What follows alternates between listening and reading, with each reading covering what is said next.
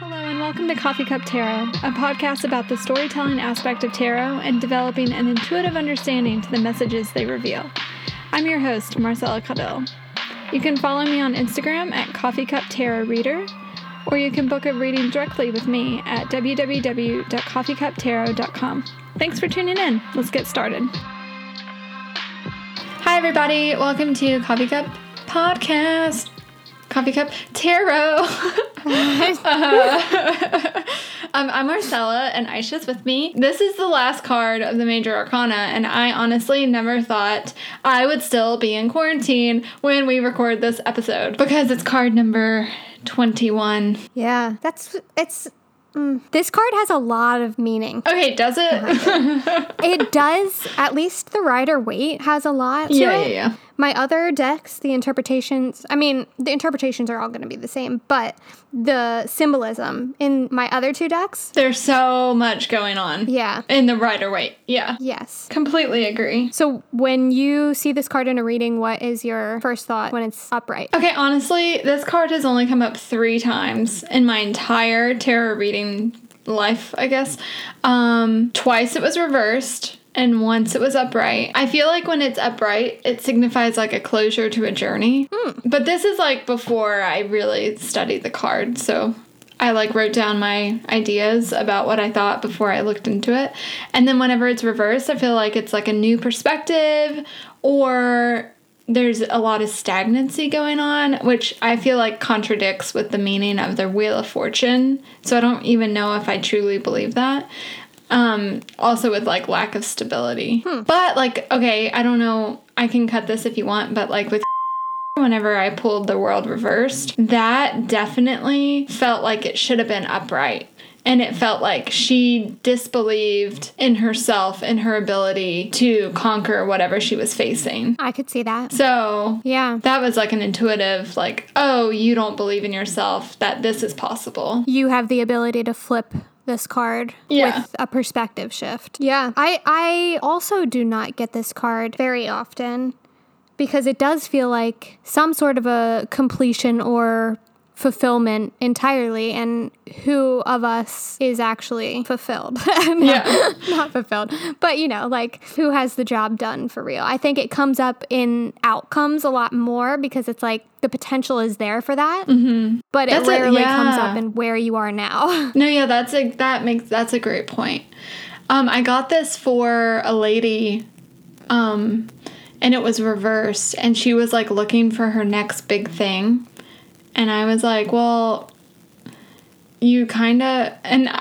For, it was really hard for me to word it properly because I didn't want to say like you've done all you can, you know what I mean? But it was more like you should celebrate all that you have done. Like maybe what's next, you know, like create an altar of your successes and achievements. acknowledging your uh, achievements yeah Yeah, because she's just looking for like what's next, what's next, what's coming, and it's like, well, who I can't tell you what's coming. Like, you have I'm to appreciate where you are now Yeah. Um. Honestly, I've been dreading recording this episode, so it's been kind of good that this has been put off for us for a few days. um. I read. So I have like four tarot books.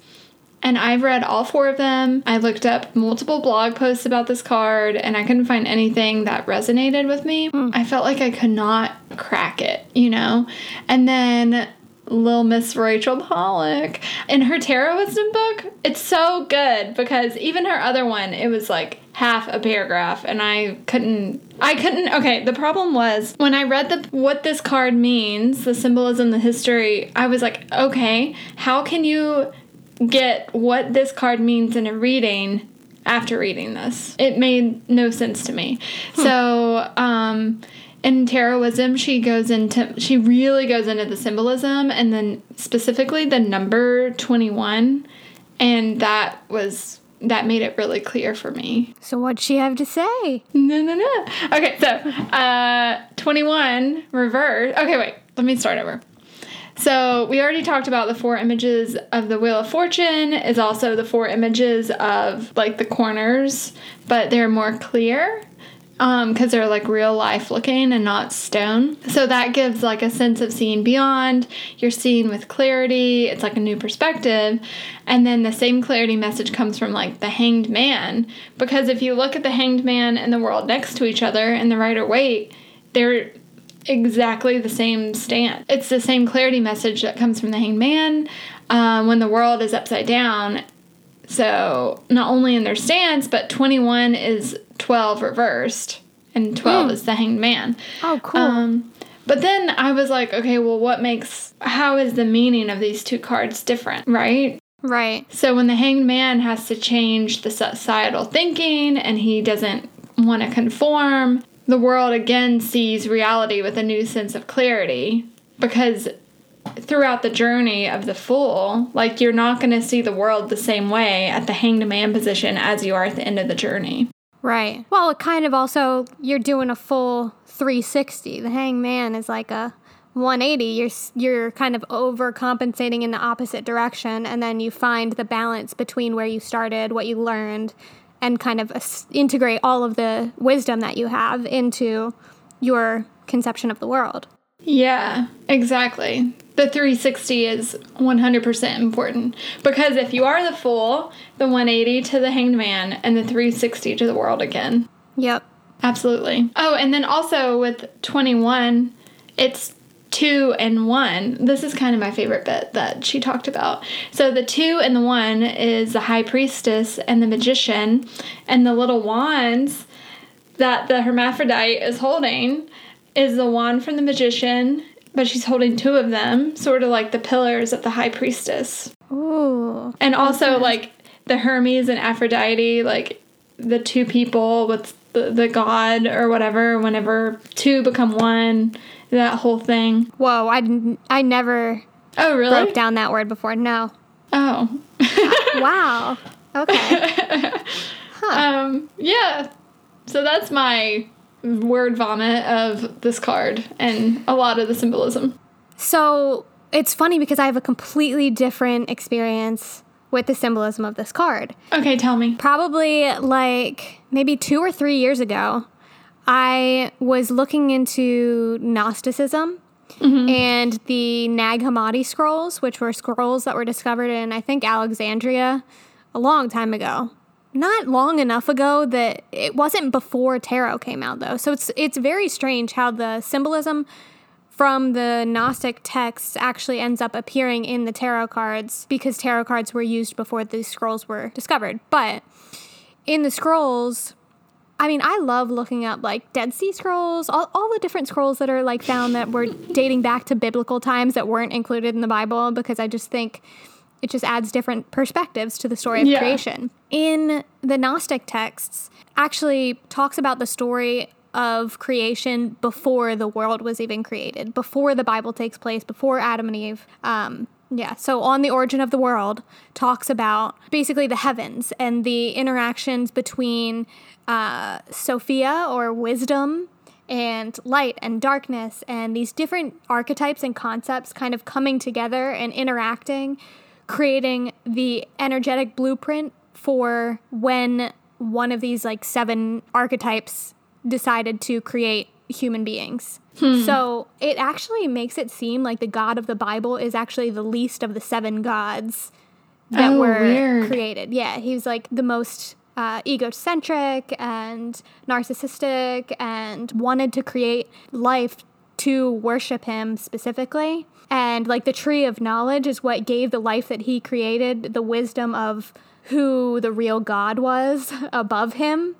So it I don't know. It's a it's a actually really interesting story to read, but Yeah. it comes back to the tarot because throughout this description of these archetypes, it has death with a capital D, justice with a capital J. It talks Oh, about like cool. all of the different tarot cards or major arcanas, but it actually specifically talks about each of the um, creatures in the corners of this card as part of the creation story. So the world itself, like the world card, the world being created, was the energies of each of these creatures coming together, and it it goes in the order and explains the energy that they bring to the world. So That's so cool. yeah. Do you remember like what each one was like energetically? Mm, no, all I remember is the phoenix, which I'm assuming is the one in the top right corner. Which is interesting that the phoenix is the only white cloud. But Mm-hmm. yeah, yeah, I don't remember exactly the storyline. It's really long, but I we I was working with uh, Maddie on trying to like put all of the cards in the tree of life Mm-hmm. shape because if you do that, like the Kabbalah tree of life, you can read the story of on the origin of the world and go card by card through the whole deck, ending in the world at the top. And that it all gets explained. And it's like just so mind-blowing to see like written out this story that predates the cards and the cards lining up so much. It's like a giant synchronicity about how important the story of tarot is This is why we're here.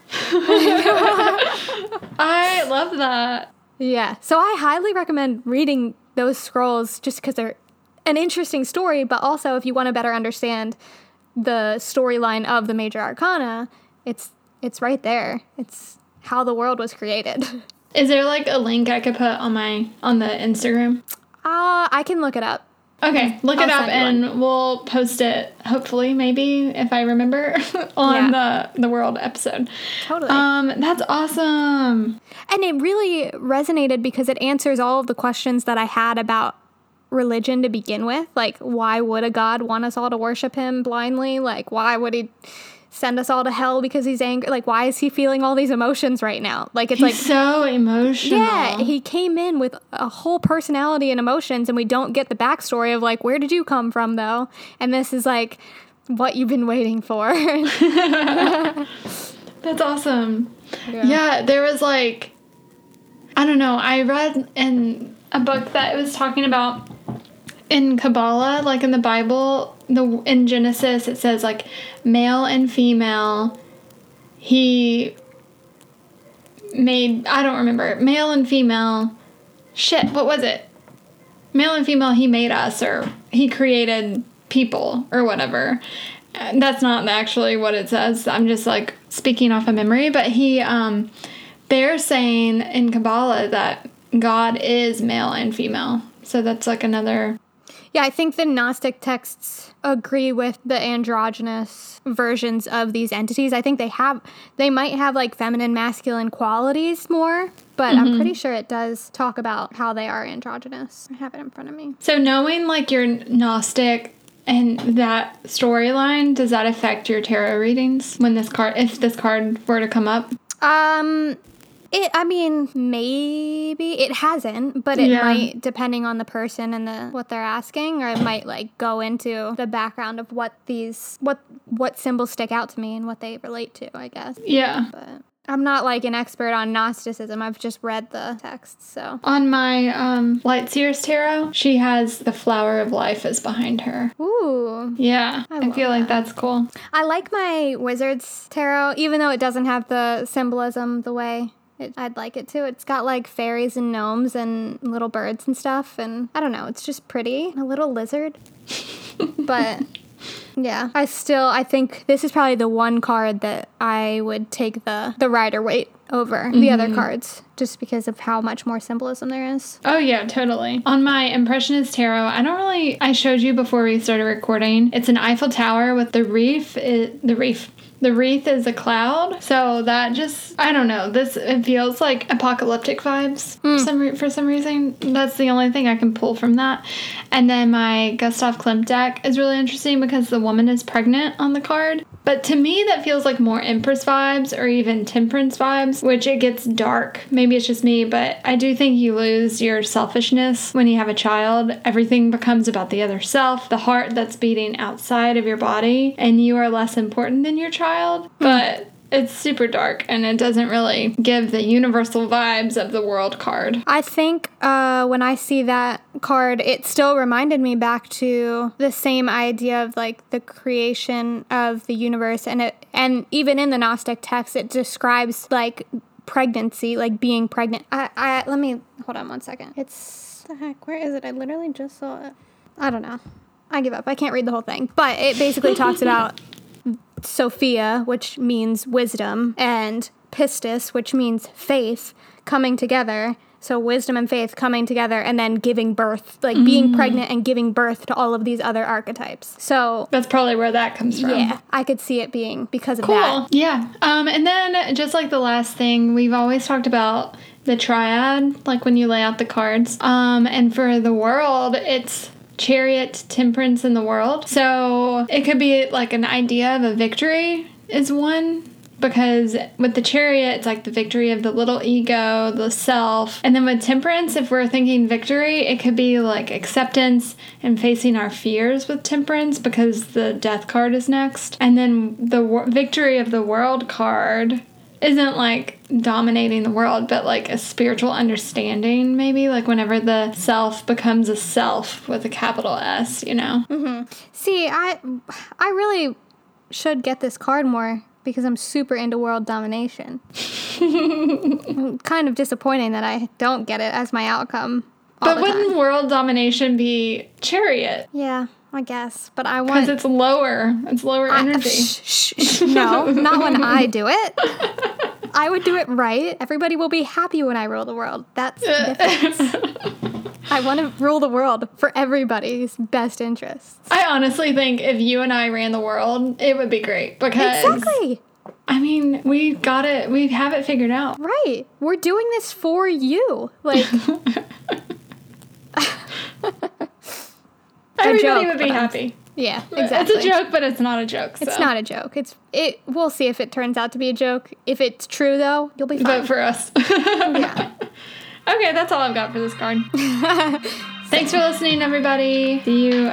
Ooh, so this is the end of the major. So I guess next time you'll listen, uh, it'll be we'll either go into the suits or we'll start with the numbers. I don't know. We haven't really figured it out.